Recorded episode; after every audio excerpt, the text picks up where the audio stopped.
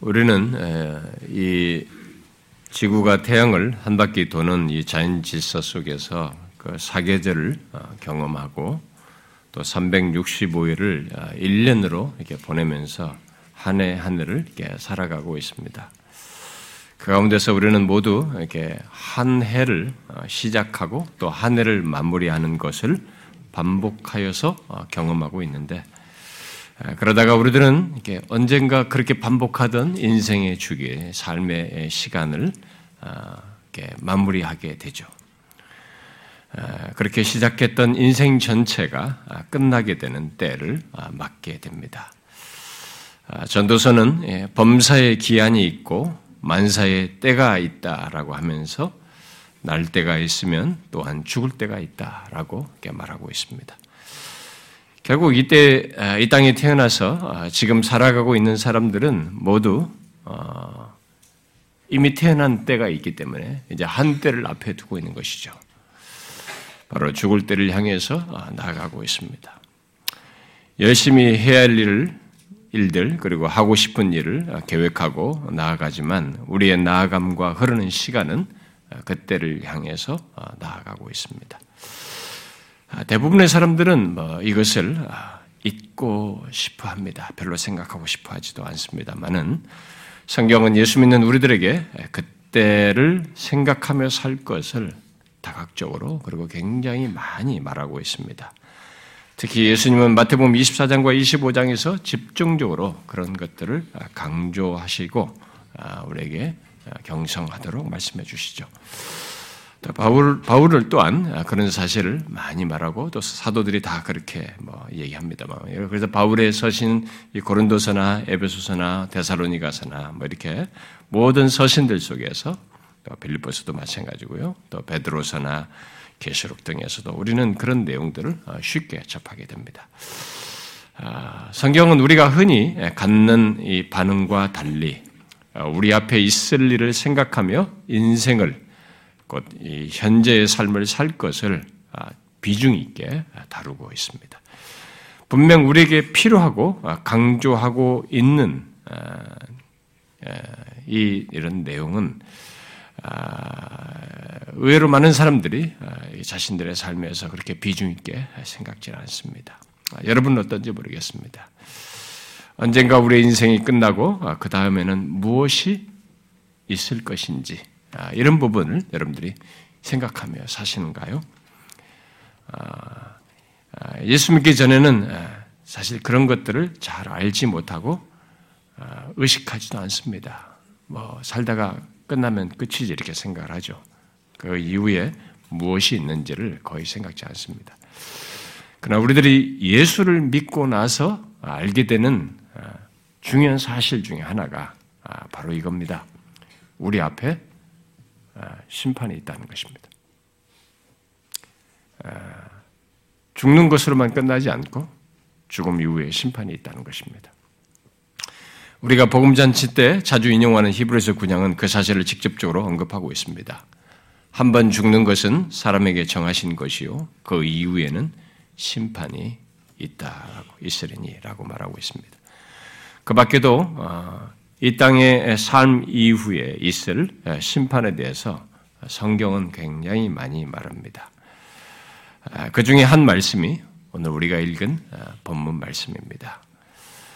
아, 곧 우리들이 그리스도의 심판대 앞에 나타나게 되어 선악간에 그 몸으로 행한 것을 따라 받는다는 것입니다. 이런 성경의 증거 때문에 저는 1년의 마지막 주일을 이렇게 앞에 두면 장차 주님 앞에 설 것을 더욱 어, 생각하게 됩니다. 항상 그런 우리의 인생의 결론을 생각하며 어, 살아야 하지만 어, 이게 사계절의 변화 속에서 이게 새순이 돌았던 그 잎사귀가 아, 떨어져 나가는 아, 가을 그리고 겨울의 그런 장면을 보면서 또 1년의 마지막 시간을 이렇게 아, 보내는 예, 마지막 주일 이런 때를 맞으면서 더욱 그런 생각을 하게 됩니다. 그래서 저는 이런 시간적인 자각을 갖게 되는 이때 장차 하나님 앞에 설 것에 대한 말씀들을 가능한 한 이렇게 제가 거의 매년 살펴왔습니다. 오늘도 이 본문을 통해서 아, 그러기를 원하는데요. 오늘 본문은 제가 2013년에도 마지막 주일에 테카에서 어, 전했던 바가 있습니다. 그러나 저는 이 말씀을 아, 그때 말씀을 아, 전혀 어, 보지 않고 새롭게 저는 새로운 주신 감동을 따라서 좀 또 다른 차원에서 장차 주 앞에 설 것을 어, 살피고 싶습니다. 허락되면 이 본문을 가지고 어, 내년에도 제가 내년 마지막 주에 좀 더 추가로 오늘 못다한 내용을 전했으면 하는 생각도 있습니다. 어쨌든 바울은 이 앞에 5장 1절 이하에서 집과 옷의 이미지를 사용하여서 우리들이 우리들의 이두 가지 실존 양식, 곧 아, 현세와 내세의 삶을 가지고 있다는 것을 말하고 있습니다.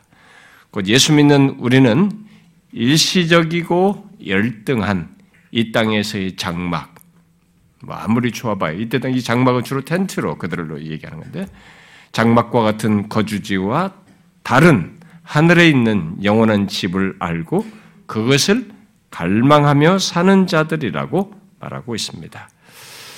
그러면서 바울은 바로 그런 장래를 앞둔 우리들은 이 땅을 사는 동안 믿음으로 행하며 오늘 제가 거기서 읽지를 않았습니다만 7절에 계시죠.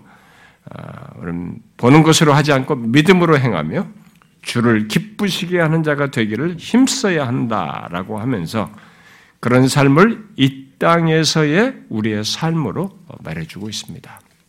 그런데 이 말씀에서 오늘 우리가 주목할 사실은 예수 믿는 우리의 삶은 그저 어, 세월을 보내면서 살고 어, 끝나는 것으로 말하지 않고 바로 오늘 본문 10절에 말하고 있는 이 내용이 있다는 것입니다.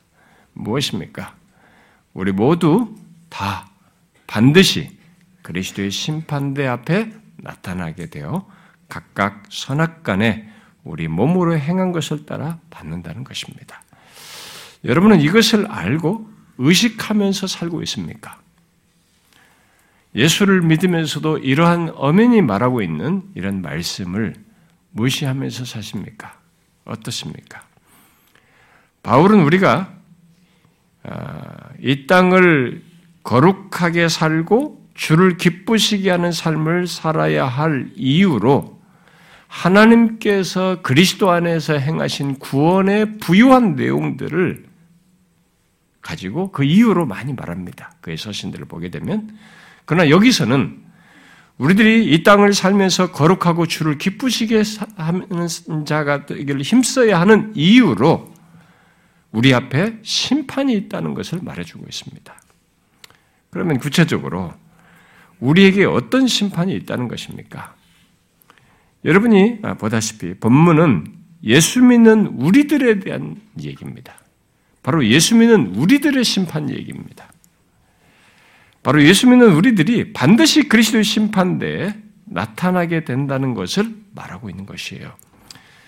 그리스도의 심판대에서 어떤 심판이 있다고 지금 말을 하고 있습니까? 우리들 각각 선악 간에 몸으로 행한 것을 따라 받는다라고 말하고 있습니다. 여기서 우리가 먼저 주목할 말은 그리스도의 심판대입니다. 그러니까 예수 믿는 우리 우리라 할지라도 어, 일단 예수님이 빌라도의 심판되는 그 단어가 그들이 그 로마 같은 데서 심판대 쓰는 것처럼 말이죠. 예수 빌라도의 심판대 같은 그런 거죠. 예수님이 빌라도 심판대 앞에 서셨던 것처럼 그리스도의 심판대 앞에 선다는 겁니다. 어떤 사람들은 예수 믿는 우리들이 장차 주님 앞에서 심판을 받는다는 것에 대해서 의아해하고 불편해합니다. 왜냐하면 성경 다른 곳에서 예수 믿는 자는 심판을 받지 않는다고 했는데 여기서는 예수 믿는 사람들도 심판을 받는다고 말하고 있기 때문에 그런 선지식을 가진 사람들이 예수 믿는 사람의 심판에 대해서 불편해요. 음, 잘 이게 그냥 생각 안 하고 싶어 합니다. 그래서 먼저 어, 성경이 심판에 대해서 말하는 것을 좀 정리할 필요가 있는데요. 아, 일단 성경은 심판과 관련해서 좀 더 이게 구체적으로 말을 하면 세 가지로 말을 하고 있습니다. 첫 번째로 말하는 것은 예수를 믿는 것과 믿지 않는 것을 기준으로 하는 심판을 얘기합니다. 아, 예수님께서 요한복음 5장에서 말씀하셨죠. 내가 진실로 진실로 너에게 이르니 내 말을 듣고 나 보내신 이를 믿는 자는 영생을 얻었고 심판에 이르지 아니하나니 사망에서 생명으로 옮겼느니라 이렇게 말했습니다. 그래서 예수 믿는 자는 심판에 이르지 않는다. 예수 믿지 않는 조건에서 심판에 이르게 되지만 예수 믿는 자는 심판에 이르지 않냐고 생명으로 옮겼다라고 말하고 있습니다. 같은 논지에서 예수님은 요한복음 3장에서도 그를 믿는 자는 심판을 받지 아니할 것이요 믿지 아니하는 자는 하나님의 독생자의 이름을 믿지 아니하므로 벌써 심판을 받은 것이니라 이렇게 말을 했어요.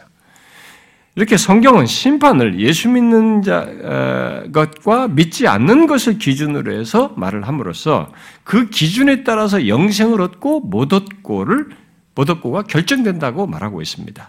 그렇다면 이 심판, 곧 영원한 운명을 결정하는 심판에서 예수를 믿는 우리들은 어떻게 된 겁니까? 이미 영생을 얻은 것으로 심판을 벗어난 것으로 그래서 심판에 이르지 아니한다는 것으로 그래서 우리에게 이런 차원, 그러니까 영생을 얻고 안 얻고의 문제에 대한 심판은 우리에게는 끝난 심판이에요. 예수 믿는 우리들에게는. 그야말로 영생에 들어가느냐 못 들어가냐를 결정하는 심판은 더 이상 받지 않는다는 것입니다. 자, 그 다음 두 번째로 우리가 성경에서 발견하는 심판은 하나님을 믿든 안 믿든 모든 사람이 각자 가진 조건을 따라서 받는 심판을 말하고 있습니다. 그것은 아, 로마서 2장에서 말을 하고 있는데요. 이렇게 말하고 있습니다. 무릇 율법 없이 범죄한 자는 또한 율법 없이 망하고 무릇 율법이 있고 범죄하는 자는 율법으로 말미암아 심판을 받으리라 이렇게 말하고 있습니다. 여기서 율법 없이 범죄한 자는 모세 율법을 알지 못하는 이방인 그야말로 하나님을 믿지 않는 자들을 어, 말을 하는 것이죠. 그리고 율법이 있고 범죄한 자는 모세 율법을 알고 소유한 소위 하나님을 믿는다고 하는 사람들을 말을 하고 있는 거죠. 바울이 편지를 쓸 때 조건에서 보면요. 그래서 중요한 것은 이 둘 모두 심판을 받는다고 말하고 있다는 것입니다. 율법 없이 범죄한 자는 그 이어지는 그, 그, 그 내용에 이어지는 내용에서 어, 말하는 바대로 그의 양심의 증거, 곧 그의 마음에 새긴 율법을 따라서 심판을 받아요.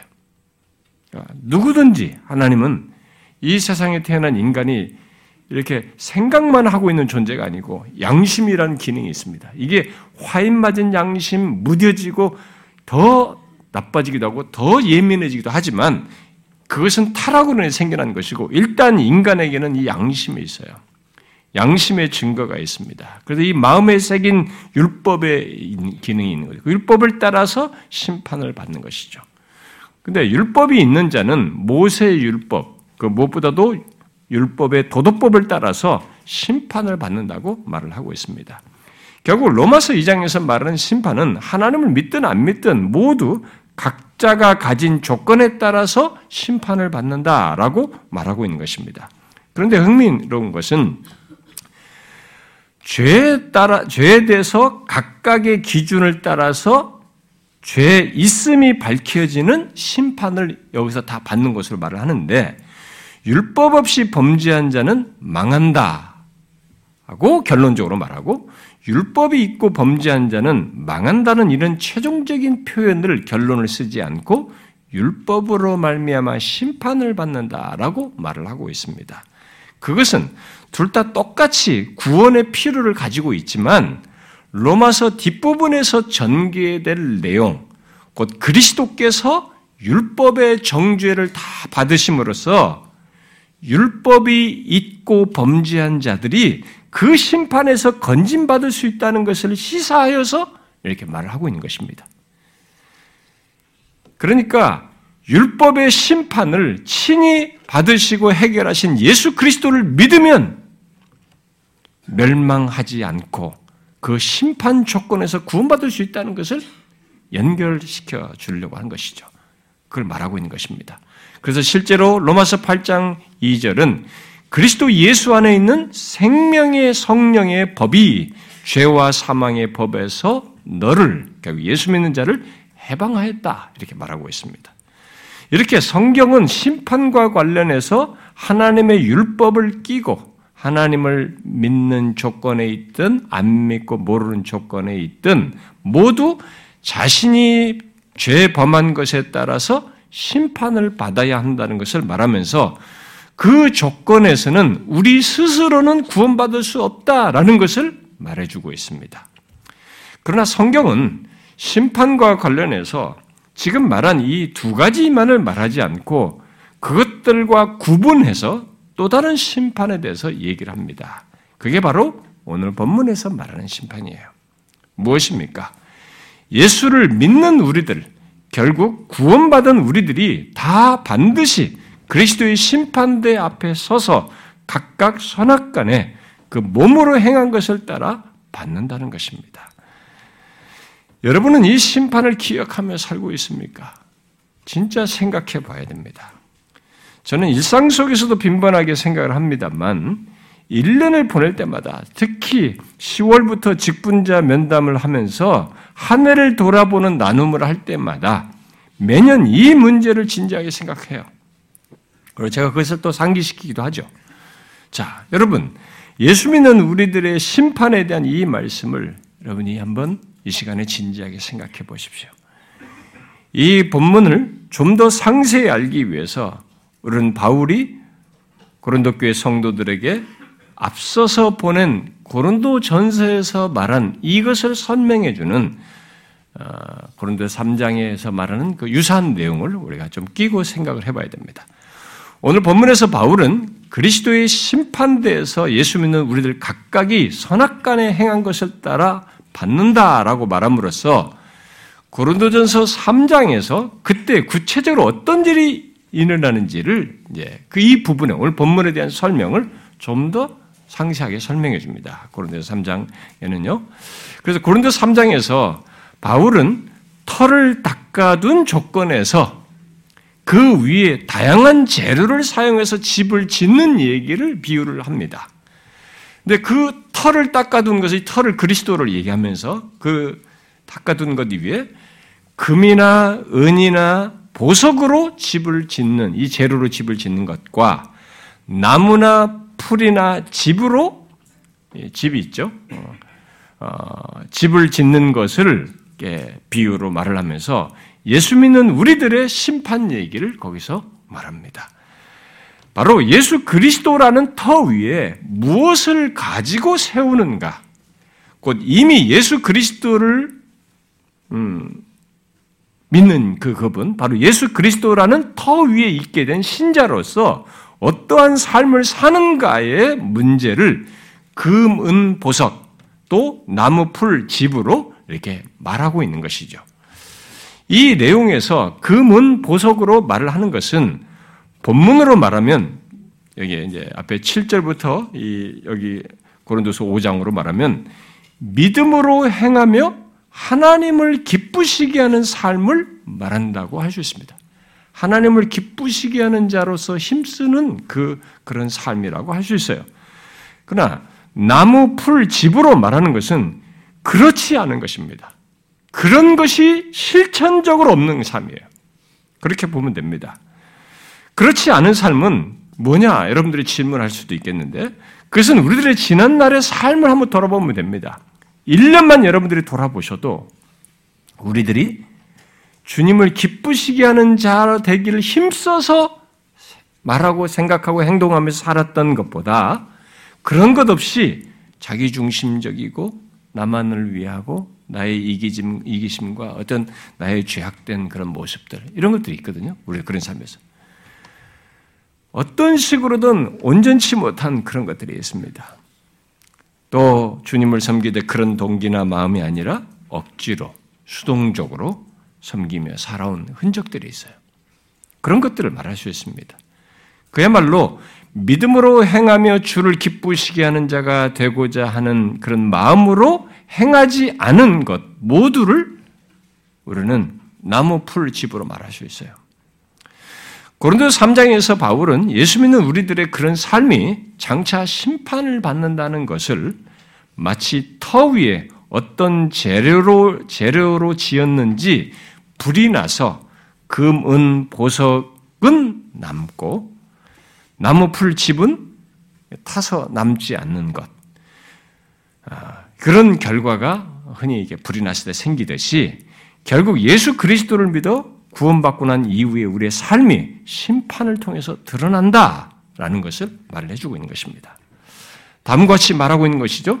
각 사람의 공적이 나타날 터인데 그 날이 공적을 밝히리니 이것은 오늘 본문으로 말하면 아, 그리스도의 심판대 앞에서 실제 선악간에 행한 것이 드러난다 그 말이겠죠. 이는 불로 나타내고 그 불이 각 사람의 공적이 어떠한 것을 시험할 것임이라. 만일 누구든지 그 위에 세운 공적이 그대로 있으면 상을 받고 누구든지 그 공적이 불타면 해를 받으리니 그러나 자신은 구원을 받되 불 가운데서 받는 것 같으리라 이렇게 말했습니다.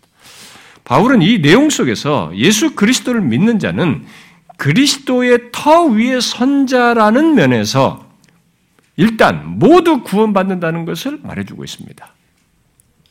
설사 나무와 집과 풀과 같은 재료로 집을 지은 것처럼 그의 삶이 하나님을 기쁘시게 하며 사는데 많은 문제와 부족이 있다 해도 구원은 우리의 무엇으로 받는 것이 아니고 우리의 구원은 아, 그 영원한 반석이신 예수 그리스도로 말미암아서 얻기 때문에 구원에는 문제가 없다라는 것을 그렇게 말해주고 있어요.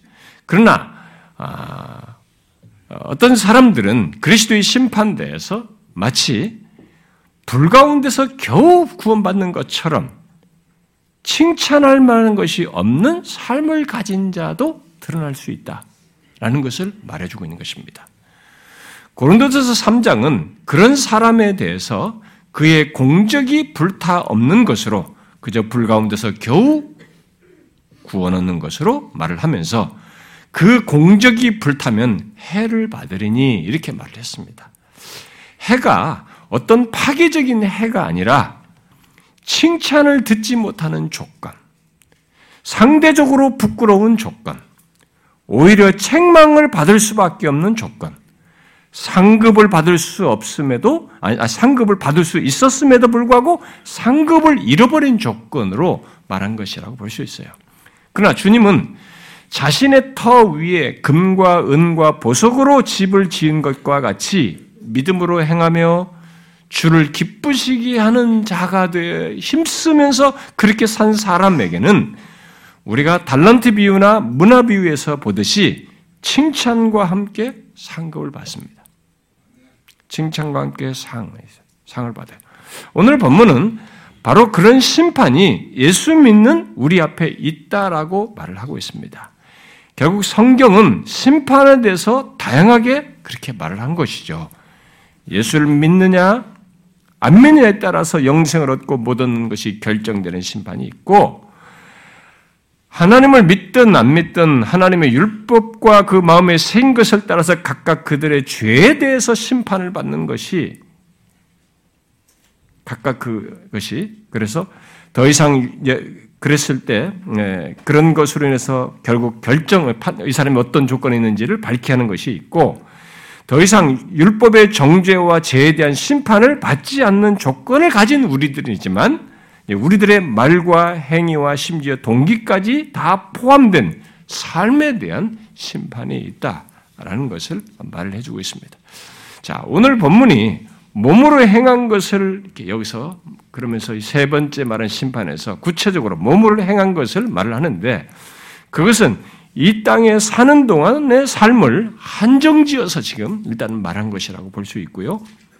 우리가 이 땅에 사는 기간 동안 우리의 몸으로 행한 것, 뭐, 말, 행동, 심지어 그것을 유발시키는 마음의 동기까지 포함된 우리의 전 삶을 말하는 것이라고 볼 수 있겠습니다. 우리는 고린도서 3장 말씀에서 각 사람의 공적이 나타나고 몸으로 행한 모든 것이 밝혀져서 칭찬 유무와 함께 상이 베풀어진다는 것. 바로 그 상에 대한 내용은 우리의 아, 현재 삶의 큰 자극이 되는 내용이어서 그런 내용도 여기에 덧붙이면 좋겠습니다만 그건 또 큰 내용이에요. 제가 그것은 내년으로 미루도 하고요.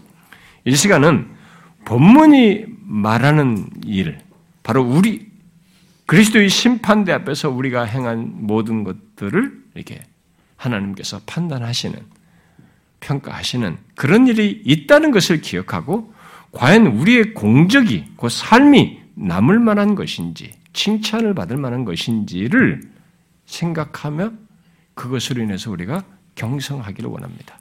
자, 여러분들은 이런 부분에서 어떻습니까?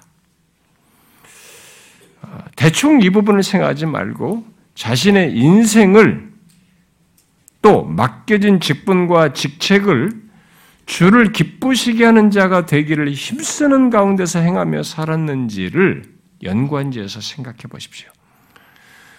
아, 칭찬을 듣는 공적 또는 삶을 실제로 갖고 있는지를 연관지어서 생각해 보라는 것입니다. 아, 여러분이 알다시피 아무리 예수 믿는 사람, 구원받는 사람이라 해도 우리들이 서로 아, 아무리 칭찬을 듣는 공적, 그런 삶을 갖자라고 이렇게 말을 해도 모두가 그렇게 갖는 건 아니에요. 예수 믿는 사람들의 이 공동체, 그 그룹들 안에서. 아, 이런 정도의 지금 말하는 성경이 말하는 이런 사실은 교회 좀 다니는 사람이면 다 압니다. 저는 매년 거의 해다시피 했고, 우리 다 알아요. 그래서 우리가 그렇게 하자. 그렇게 칭찬을 듣는 공적 삶을 갖자. 주님 앞에 기쁘시, 주를 기쁘시게 하는 자가 되자라고 해도 우리 모두가 그렇게 다 같은 모습으로 그런 사람이 다 되는 것은 아닙니다. 우리는 모두 각자 바쁘게 살면서 또 나름 열심히 한다고 하면서 살아가고 있어요. 또 나름 봉사도 하고 그런 가운데서 수고도 하고 맡겨진 일도 합니다. 저를 비롯해서 우리 모두가 나름대로 열심히 하기에 우리는 내가 열심히 한다고 하는 것에 근거해서 내가 칭찬 들을 공적을 쌓는다, 갖는다라고 생각할 수도 있습니다. 그러나 우리가 잊지 말아야 할 것이 있습니다. 그것은 우리가 산 이 선악간에 행한 이 모든 문제의 판단은 내가 생각하는 기준이 아니에요. 우리가 판단자가 아닙니다. 재판장 되신 주님께서 하십니다. 그러므로 예수 믿는 우리들이 이 땅을 살면서 마음을 써야 할 심판은 바로 오늘 본문이 말하는 이런 심판이에요. 그리스도의 심판대에서 재판장 되신 그리스도께서 하시는 심판입니다. 이 심판을 생각하며 살고 안 살고는 각자가 알아서 할 일이지만 중요한 것은 장차 그런 것을 알고 산 것과 그렇지 않은 것의 차이를 우리가 다 발견한다는 것입니다. 이 심판은 그리스도의 심판 안에서 있는 심판은 형식적인 심판이 아닙니다. 분명 우리가 지은 죄는 그리스도의 피로 사함받았고 또 그리스도께서 사하신 죄는 기억지 않는다고 하셨기 때문에 그리스도의 심판대에서 우리의 죄를 밝히고 정죄하는 것은 없을 겁니다. 저는 그것이 얼마나 은혜롭고 위로가 되는지 말로 다할수 없어요.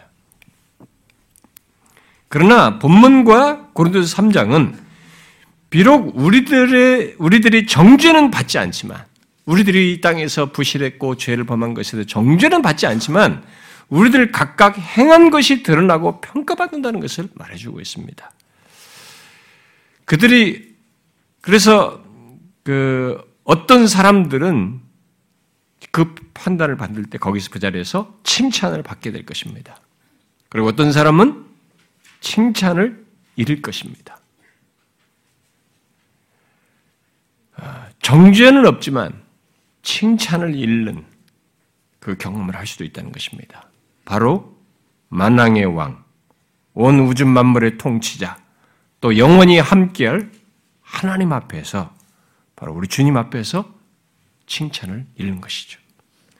그때 하나님은 우리 각자에게 주신 은사, 천부적인, 천부적으로 주었든지, 인생을 사는 과정 속에서 어떤 것을 주었든지, 우리 각자에게 허락하신 것, 허락한 것들, 또 맡겨진 일들, 직분, 직책까지 하나님께서 우리에게 주신 은사를 사용하여서 주를 기쁘시게 하는 삶을 살았는지에 대한 평가를 하실 것입니다.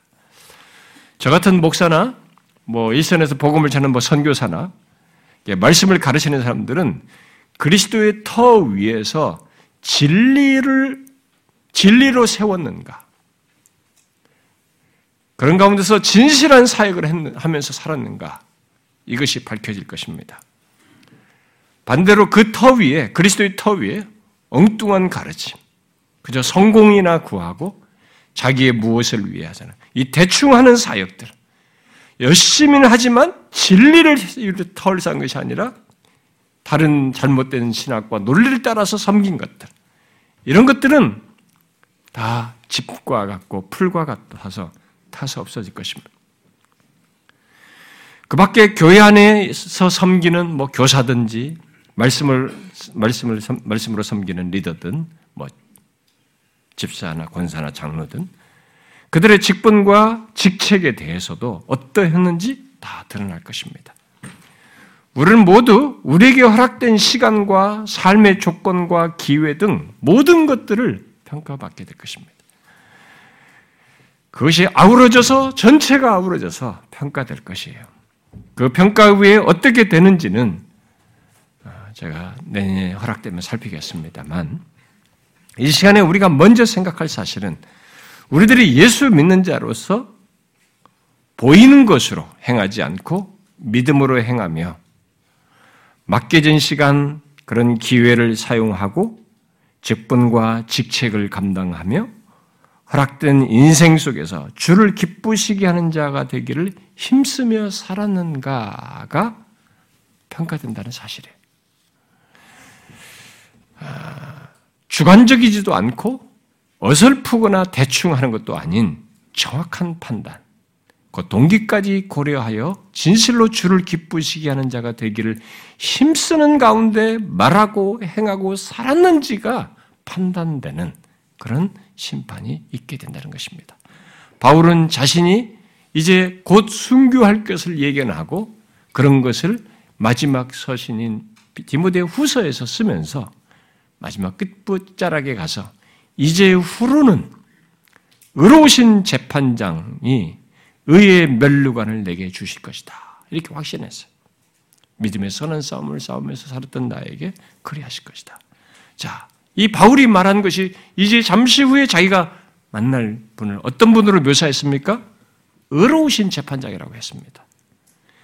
우리는 이 사실을 똑같이 기억해야 됩니다. 그러면 의로우신 재판장 앞에서 남을 공적이요 칭찬을 받을 만한 삶이 그러면 구체적으로 무엇일까? 성경은 그에 대해서 다양하게 말합니다만 오늘 본문의 묘사로 말하면 어떤 조건에서든지 주를 기쁘시게 하는 자가 되기를 힘쓰며 산 것이에요. 그렇게 힘쓰며 말하고 행하며 산 것이고 그러면서 우리에게 허락된 것들을 은사들을 사용하는 것이고 뭐 직분들을 감당하면서 주를 섬긴 것입니다.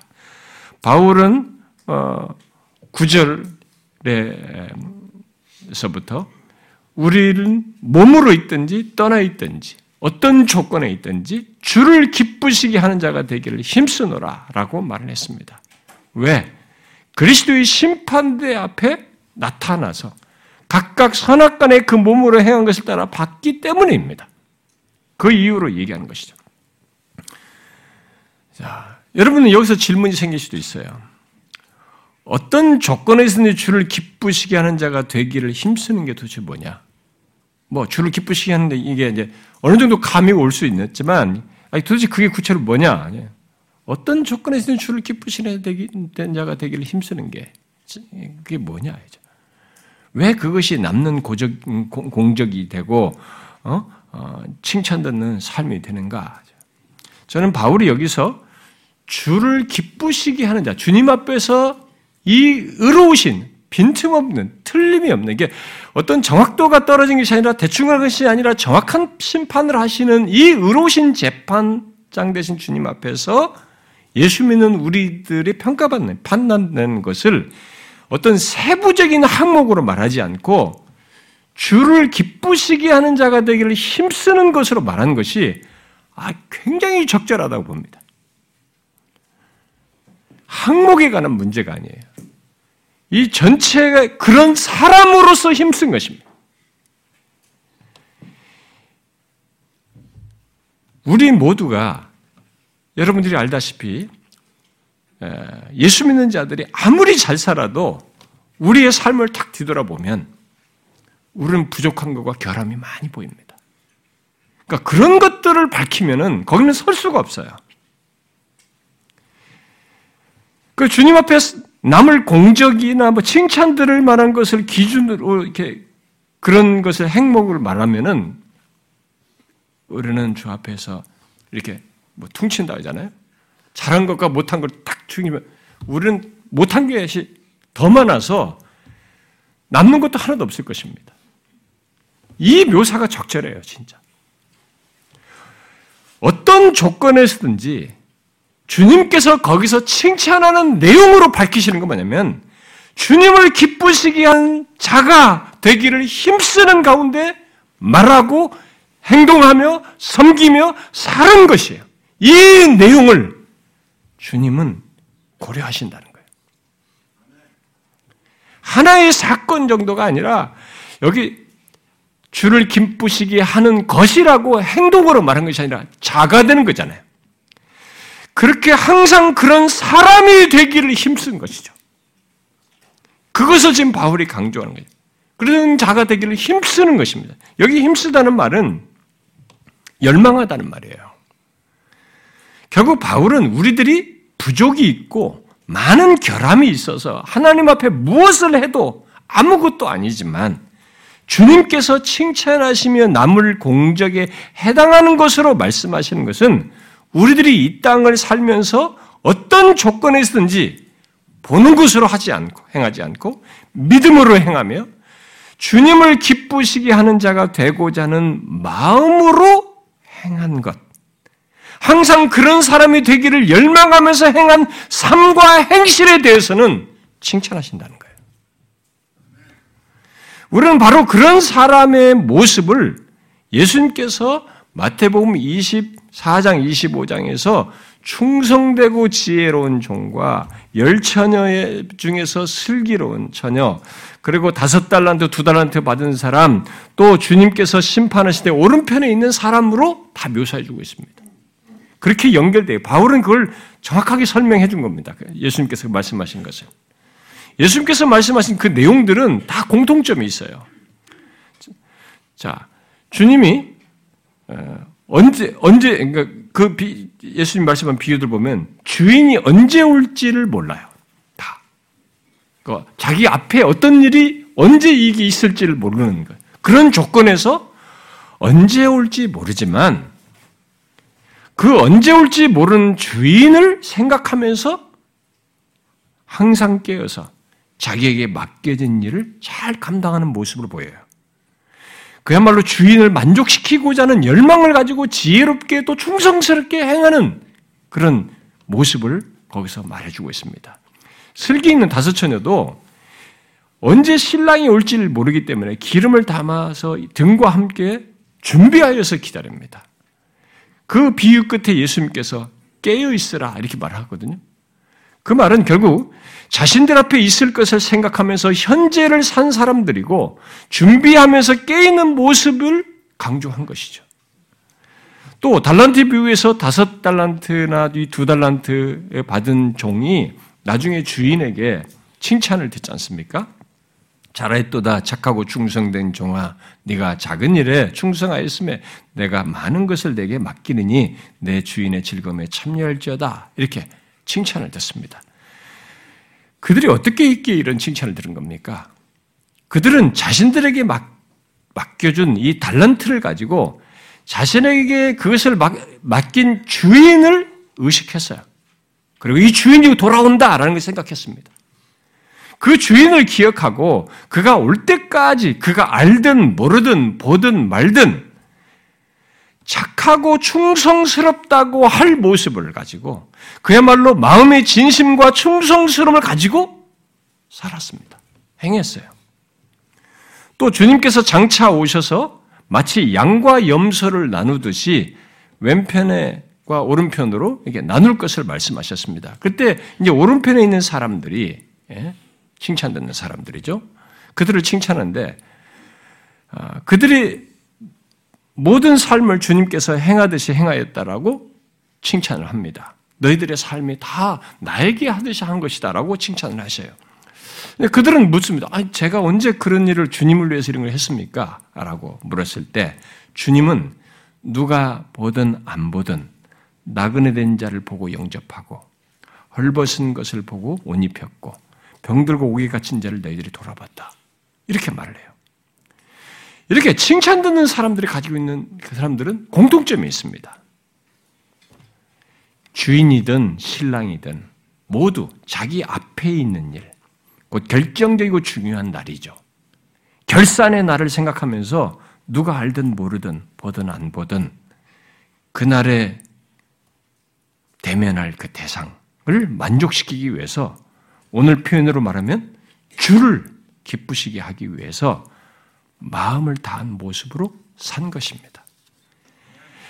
결국 이 모든 비유는 예수님께서 말씀하신 모든 비유, 거기에 나타나는 주인 이런 다 비유는 신랑 다 마찬가지입니다. 다 장차 오실 주님과 연관되어 있습니다. 주님을 염두에 두고 한 말입니다.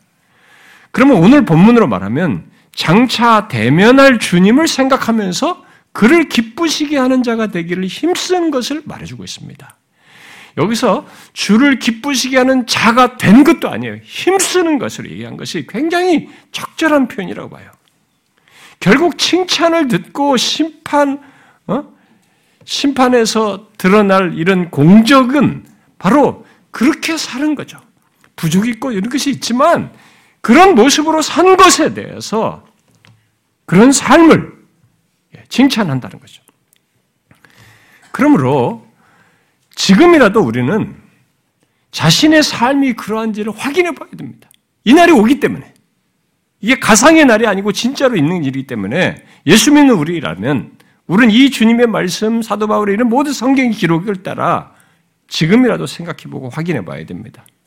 어떻습니까? 지금 여러분은 보는 것으로 행치 않고 믿음으로 행하며 주를 기쁘시게 하는 사람, 항상 그런 사람 되기를 열망하면서 자기 앞에 허락된 시간과 기회와 다양한 조건을 속에서 자신에게 허락된 또 직분이나 직책 등을 감당하면서 살고 있습니까? 어떻습니까? 주님을 기쁘시게 하고자 하는 마음에서 모든 것을 행하며 사느냐라는 거예요. 자냐, 장차 주, 님의 심판대 앞에서 선악간에 행한 것이 드러날 것을 우리는 생각해야 합니다. 마치 주인이 언젠가 돌아올 것을 알고 일한 종들처럼 그날이 우리 앞에 있음을 알고 그때 만날 주님을 기쁘시게 하는 자가 되기를 현재에서부터 열망하면서 그렇게 살아야 된다는 것이죠. 아, 저는 아, 이런 내용은 여기 바울이 말한 이 내용은 주를 기쁘시게 하는 자가 되기를 힘쓰는 이것은 한 번, 두 번의 결심과 사건으로 되지 않는다고 봐요. 이건 그런 얘기 말하는 게 아니에요. 아, 여러분들도 이렇게 주를 기쁘시게 하는 자가 되기를 힘쓰는 것은 여러분들이 한 번 결심한다고 되지도 않습니다. 한번 여러분들 1년만 돌아보세요. 금년만. 되돌아보면 압니다. 그러면, 그러면 어떻게 이런 인생을 살 수 있을까요? 주를 기쁘시게 하는 자가 되기를 힘쓰는 이런 삶을 어떻게 살 수 있을까요? 1년, 2년도 아니고 마지막 숨을 거둘 때까지의 전 인생에 하나님은 전 인생을 전 인생의 그런 방향성과 그런 삶의 내용을 칭찬하신 거예요. 남는 공적으로 얘기하시거든요. 어떻게 그럴 수 있을까요? 먼저 한 가지가 뭐 세부적이고 더 많은 내용을 말할 수도 있습니다. 제가 시간 관계상 저는 오늘 한 가지 정도만 말하고 싶은 중요한 것만. 먼저 한 가지가 기본적으로 있어야 된다. 이 기본적인 것 속에 다른 것이 다 엮여서 있어야 됩니다. 그게 무엇인지 아십니까? 주님이 원하시고 기뻐하시는 바를 말씀을 통해서 알고, 듣고, 배우고, 그리고 그렇지 못한 자신의 모습을 회개하고 나아가는 이것이 있어야 주를 기쁘시게 하는 자가 되기를 힘쓰는 것이 가능하다고 봐요. 잘 생각해 보세요. 이게 없으면 사람들은 제가 이 질문을 딱 던졌을 때, 어, 주를 기쁘시는 자가 되기 힘쓰는 뭐지? 항목을 생각했을지 모르겠어요. 항목은 항상 부차적이에요. 그게 바리새인들이 했던 주특기예요. 율법주의적인 신앙생활하는 사람들은 항상 몇 가지 항목으로 생각합니다. 그렇지 않아요. 가장 기본적으로 여기서부터 그 구체적인 내용들은 다 엮여서 갖게 돼요. 그러니까 이게 안 되는 사람은 뒤도 다 안 되게 돼 있습니다. 저는 이런 과정이 없이는 주를 기쁘시게 하는 자가 되기를 힘쓰는 그런 삶이 불가능하다고 봐요. 그러면 아, 무조건 교회 다니고 예배 드리면 된다는 얘기인가? 뭐 성역 공부하면 된다는 것인가? 막 이런 정도로 생각하지 마십시오. 아니에요. 제가 지금 말하는 것은 하나님의 말씀을 통해서 주를 기쁘시게 하는 것이 무엇인지, 주를 기쁘시게 하는 자가 되기, 되는 것이, 것이 무엇인지, 그렇게 힘쓰며 사는 것이 무엇인지, 이렇게 아는 것을 넘어서서 감동과 인도를 받아야 됩니다. 그러니까 하나님의 말씀을 통해서 은혜의 공급이 있어야 된다는 것입니다. 은혜의 공급이 없으면 아무리 예배당에 앉아 성경을 읽어도 이게 은혜를 받지 않고 성경과 말씀만 들어가지고는 이 제가, 제가 말하는 대답이 안 되는, 하우가 안 되는 것입니다. 주를 기쁘시게 하고 자가 되고 싶은 정도의 말씀을 통해서 감동과 인도를 성령을 통해서 받아야 돼요. 그래서 그런 은혜의 공급이 있어야 되는 것입니다. 진실로 주님을 기쁘시게 하, 이게 기쁘시게 하는 자가 되는 것은 우리의 지혜와 의지로 되지 않습니다. 그래 봤자 몇 주예요. 오래 못 갑니다. 그것은 주를 기쁘시게 하는 것이 무엇인지를 알고 그렇게 되는 그런 자가 되는 것이 무엇인지를 알고 그러고 싶은 감동과 감화가 말씀을 통해서 반드시 있어야 됩니다. 그래서 은혜 공급이 굉장히 중요한 거죠. 그래서 말씀을 통해서 은혜의 공급을 받지 않고 있으면 주를 기쁘시게 하는 자가 되는 것은 그저 관념이에요. 머리 지식이에요. 희망사항입니다. 실천적으로 갖지 못합니다. 그래서 우리가 직분자 제가 면담을 할 때 매년 제일 먼저 묻는 것이 한 해 동안 하나님의 말씀을 통해서 은혜를 받으셨습니까? 그렇게 해서 직분을 감당했습니까? 제가 묻는 것입니다. 제가 형식적으로 묻는 것이 아닙니다. 저는 그런 것에 대해서 성경적으로 깊이 고민하고 다 얘기한 것이에요. 우선적인 것입니다. 그것이 없었다면 그 사람은 1년에 자신을 돌아볼 때 신자로서도 위선적으로 살았을 것이고 직분자로서도 위선적이었을 게 분명합니다. 겉 관리를 하는 수준에서 멈춘 것이죠. 여러분 아십니까? 예수 믿는 자가 또는 교회에서 어떤 직분을 받은 이 직분자가 말씀을 통해서 은혜의 공급을 받지 못하면 주를 기쁘시게 하는 자로서의 삶은 둘째치고 신자로서의 평균도 유지하지 못한다는 것을 아십니까? 못합니다. 말씀을 통해서 은혜의 공급을 받지 못하면 평균 유지는 커녕 정상적인 성경의 논리로 말하면 더 나빠지게 되어 있습니다. 왜 그래요? 물론 자신은 겉 관리를 함으로써 별 차이가 없는 것처럼 관리를 하면서 이렇게 스스로 인식을 시킬지는 몰라도 그런 상태를 유지함으로써 자신의 영혼은 영적인 상태는 둔감해져요. 무감각해집니다. 그리고 은혜의 감동을 따라서 무엇을 하기보다 의무감, 책임감 등에 의해서 하게 됩니다. 예배하는 것이며, 봉사하는 것이며, 수고하는 무엇이든지 맡은 것이며, 이런 것들을. 그러니까, 다른 사람은 몰라도 하나님 앞에서는 분명히 위선하는 것이죠. 외식하는 거죠. 그 결국 사실상 더 나빠진 것입니다. 그뿐이 아닙니다. 은혜의 공급이 없으면 구별된 자의 모습, 그 성도의 생명력과 생기를 갖지 못함으로써 죄의 유혹에 쉽게 넘어집니다. 밖에 나가서 특별하게 악한 죄를 짓고 남들 뭐 상하게 하는 건 아니어도 내 안에 솟아나는 분노부터 내 안에 있는 감정적부터 더러운 생각부터 이런 모든 쉬운 죄도 분별이 안 돼요. 죄의 유혹에 쉽게 넘어갑니다. 어떤 큰 타락이 없어도 벌써 생각과 말이 주로 부정적이 되고 불평적으로 흐르게 됩니다. 그야말로 주를 기쁘시게 하는 것과 정반대의 모습을 갖게 되는 것입니다. 제가 지금까지 30년 넘게 교회에서 사역자로서 살아오면서 섬겨오면서 항상 봐온 것 중에 한 가지가 있어요. 그것은 하나님의 말씀을 통해서 은혜 받지 못한 사람은 그가 저 같은 목사이든 장로이든 뭐 권사든 집사든 뭐 뭐든 마찬가지입니다. 모두가 이미 그 사람의 생각에서부터 진행되어서 나타나겠습니다만 말과 행실이 부정적이에요. 큰 예외가 없습니다.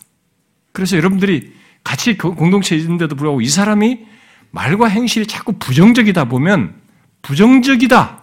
부정적인 말을 하고 있다 보면 그 사람이 성령의 지배를 안 받고 있다고 생각하시면 됩니다. 그 사람은 지금 주를 기쁘시게 하는 자로서의 삶을 살고 있지 않다고 보면 됩니다. 그 사람의 영적인 상태가 바르지 않다고 생각하시면 됩니다. 그건 100% 맞아요. 중요한 것은 우리의 것 관리가 아닙니다. 주를 기쁘시게 하는 자가 안 되는 그런 모습으로 산다는 것이죠. 근데 그게 그리스도 심판대 앞에서 드러난다는 것입니다. 여러분, 우리 앞에 있는 그날, 곧 그리스도의 심판대 앞에 설 것을 생각하셔야 합니다. 그런데, 아, 겨우 불 가운데서 구원받는 것 같은 것, 그런 것이 아니라, 주를 기쁘시게 하는 자로서의 삶으로 남는 것, 칭찬을 듣기 위해서는 먼저 은혜의 공급을 받아야 돼요. 그것에 따라서 말과 행실과 맡겨진을 섬기는 자발성, 성령의 감동에 의한 움직임, 이런 게 있어야 되는 것입니다. 주를 기쁘시게 하는 자 되기를 힘쓰고 싶은 성령의 감동하심을 말씀을 통해서 받고 주를 기쁘시게 하는 자로서 자기가 주를 기쁘시게 하는 자의 모습이 아닐 때에는 그 말씀을 통해서 교훈받고 책망받고 다시 그런 자가 되기를 힘쓰는 결국 이런 공급이 은혜 공급이 항상 있어야 된다는 것입니다. 거기서 가능한 얘기다 이거죠. 우리는 하루 이틀의 삶으로 주님 앞에서 평가받지 않습니다. 우리의 전 삶을 평가받습니다. 바로 그런 날이 우리 앞에 있는 것입니다. 막연한 생각으로 그날을 그리면 안 되는 것입니다. 1년만 돌아봐도 알 수 있는 우리의 삶의 전체가 통째로 평가를 받는 것입니다. 여러분 자신이 선악간의 몸으로 행한 것에 대해서 어떤 판단을 받을 것이라고 생각하십니까? 착하고 충성된 종으로 칭찬을 듣는 자도 있을 것이고, 그것 없이 불 가운데서 겨우 구원받는 자들도 있을 겁니다. 그리고 그 이후에 하나님은 각각에게 문화 비유에서 말한 것처럼 각자에게 분량을 맡겨서 지금 이렇게 우리가 교회 공동체에서도 분량을 달리해서 공동체를 섬기면서 다양성을 갖듯이 장차 완성될 하나님 나라의 공동체에서도 그런 특성을 유지할 것입니다. 여러분, 우리가 완성될 하나님 나라가 기계적으로 우리 똑같이 평균 한다고 해서 이 평균이라는 이 단어를 우리 지금 가지고 있는 개념으로 적용하면 안 됩니다. 그리스도의 몸의 공동체를 움직이신 그것이 똑같이 적용돼요. 그래서 문화 비유가 한 문화로 열 문화를 남긴 자에게 열 꼬울 권세를 준다고 그랬어요. 한 문화로 다섯, 다섯 문화를 남긴 자에게 다섯 꼬울 권세를 준다고 그랬습니다.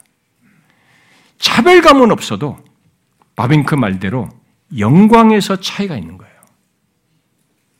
그야말로 지금 그리스도의 몸인 교회 안에서도 역량과 비중의 차이가 있듯이 다양성이 있잖아요. 우리 안에서도. 그렇듯이 우리 안에 그것으로 인해서 뭐 비통함감 그런 것은 없습니다. 악이 없기 때문에 그래서 제가 그런 얘기는 다음 내년에 하고 싶습니다만은 그런 것은 열등감 이런 것은 없어요. 거룩하신 하나님 앞에서 우리가 그런 죄들이 죄의 악 같은 것이 다 사라지기 때문에 그런 건 없어요. 차별감도 없어요.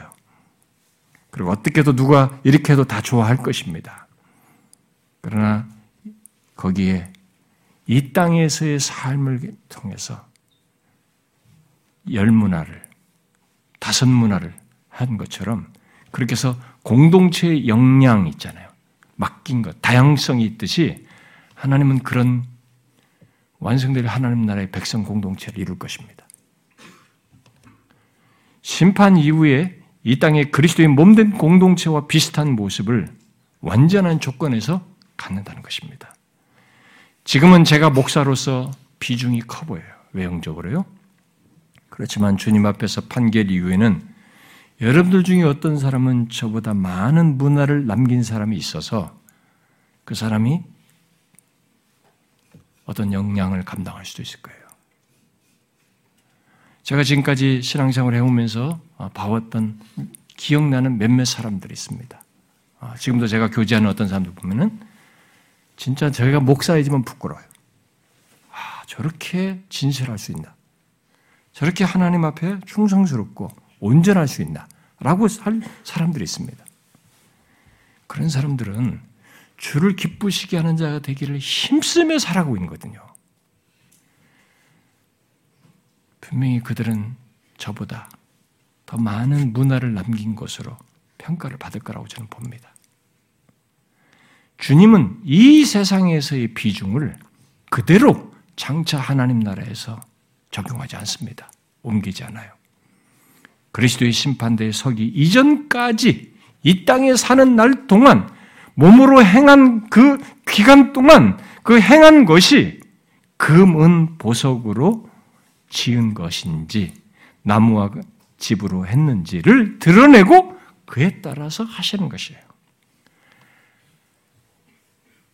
한 문화로 열 문화를 남기고 한 문화 다섯 문화를 남긴 것처럼 말입니다. 그래서 각각 열 골, 다섯 골을 맡겼듯이 그 일이 벌어진 것이죠. 그러므로 그리스도의 심판대 앞에 서기까지 이 땅에서 주를 기쁘시게 하는 자가 되기를 힘쓰는 삶은 그냥 한 번 말하고 지나가는 것이 아니고 칭찬과 함께 영원한 하나님 나라의 백성 공동체에서의 역할과 다양성과 연결되어 있기 때문에 가볍게 생각할 문제는 아니에요. 여러분 이것을 우리는 항상 기억하고 살아야 합니다.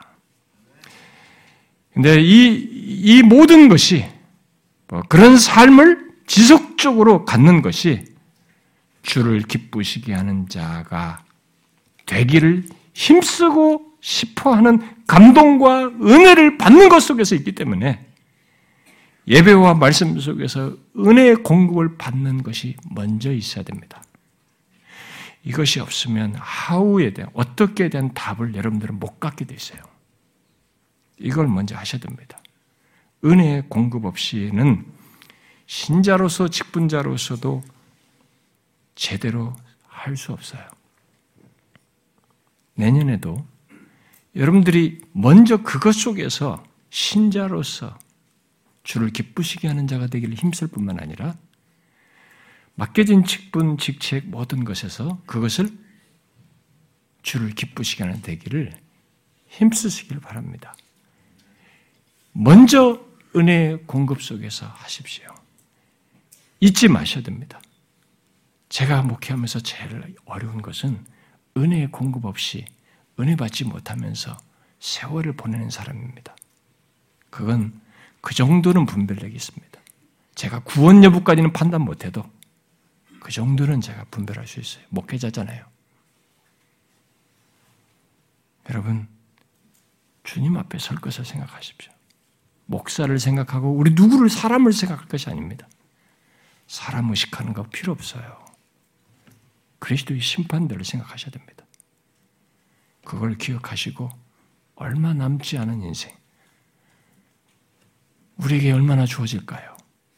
얼마 남지 않은 인생 주를 기쁘시게 하는 자가 되기를 힘쓰는 그런 삶을 살기를 우리 모두가 구하면 좋겠어요. 기도합시다.